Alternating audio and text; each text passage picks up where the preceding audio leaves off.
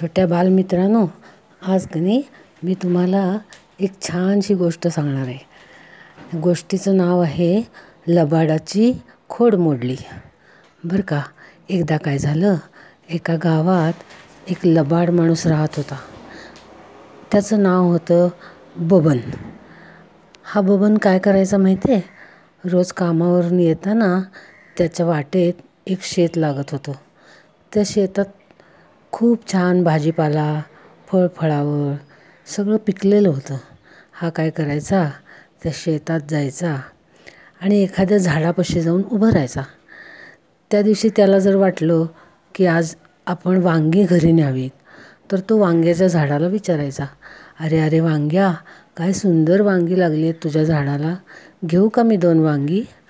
असं म्हणायचं बरं का. आणि मग नंतर आपणच वेगळा आवाज काढून काय म्हणायचा? हो हो. घे की खुशाल. इतकी लागली आहेत माझ्या झाडाला. दोनच काय? ने पिशवीभर. म्हणजे जसं काही ते झाडच ह्याच्याशी बोललं. असं तो स्वतः म्हणायचा आणि भराभरा वांगी तोडून घरी घेऊन यायचा. रोजच तो पिशवीभर भाजी घेऊन यायचा. त्याच्या बायकोला खूप कौतुक वाटायचं की किती माझा नवरा चांगला रोज छान ताजी ताजी भाजी घेऊन येतो म्हणून. एक दिवशी काय झालं? शेतकऱ्याच्या लक्षात आलं. की रस्त्याकडेच्या झाडांना लागलेलं काहीच पीक शिल्लक राहत नाही. वांग्याच्या झाडाला वांगी राहत नाहीत भेंडीच्या झाडाला भेंडी राहत नाही.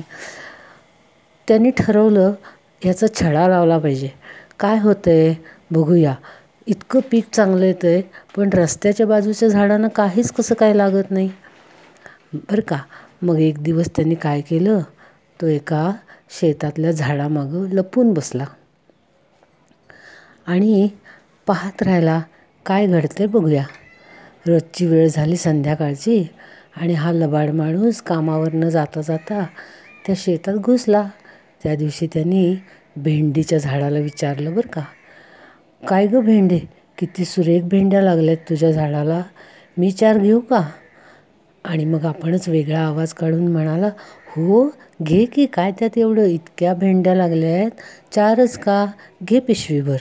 आणि मग त्यांनी कडेच्या झाडाच्या भेंड्या भरा भरा भरा भरा तोडल्या आणि आपल्या पिशवीत भरल्या.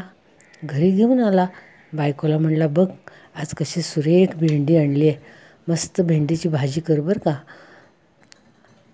शेतकऱ्यांनी हा सगळा प्रकार झाडामागं बसून बघितला होता. मग त्यांनी ठरवलं की आता ह्याला चांगला धडा शिकवायला पाहिजे. असं करतो आहे काय हा लुच्चा? म्हणून कडेच्या झाडांची काहीच फळं मला मिळत नाही आहेत तर आपणही ह्याला आता काहीतरी धडा शिकवूया. दुसऱ्या दिवशी काय झालं? शेतकऱ्यांनी काय केलं? घरी गेला एक चांगला सोटा तयार केला. आणि संध्याकाळी हा लबाड माणूस यायच्या वेळेला त्या झाडाच्या मागं दडून बसला. रोजच्यासारखा कामावरनं जाता जाता हा मनुष्य शेतात शिरला. त्या दिवशी त्यांनी बघितलं टॉमॅटोच्या झाडाला खूपच छान टॉमॅटो लागले होते. तो म्हणला टॉमॅटोच्या झाडाला? अरे वा काय मस्त टॉमॅटो लागले तरी तुझ्या झाडाला. मी दोन घेऊ का? आणि मग आपणच कसं म्हणला हो तर बघा की किती छान लागले टॉमॅटो माझ्या झाडाला. दोनच का? पिशवी भरून घेऊन जा. असं म्हणून त्यांनी भरा भरा भरा भरा टॉमॅटो तोडायला सुरुवात केली. पिशवीभर टॉमॅटो तोडले. शेतकरी हे सगळं बघत होता. तो हळू शेतामागनं बाहेर आला. आता ह्याची पिशवी भरली. आता हा घरी जायला वळणार. म्हणल्यावर शेतकऱ्यांनी काय केलं? तो म्हणला अहो थांबा थांबा जरा. तो म्हणला अहो टॉमॅटोच्या झाडाने जसं तुम्हाला सांगितलं ना घेऊन जा टॉमॅटो तसंच हा माझा सोटाही मला काहीतरी सांगतो मग शेतकरी सोट्याकडं बघून म्हणाला काय रे सोट्या? किती हा माणूस लबाड आहे रोज माझ्या झाडाची फळं तोडून नेतो आहे ह्याला एक दोन सोटे देऊ का? आणि मग आपणच वेगळा आवाज काढून म्हणला अरे दोन का? चांगले पाच पन्नास दे.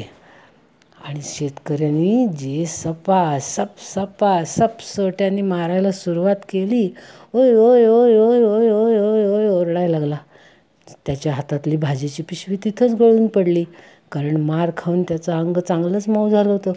त्यांनी धूम ठोकली घराकडं. रोजच्यासारखा घरी आला. बायकोने विचारलं हे काय आज भाजी नाही आणली?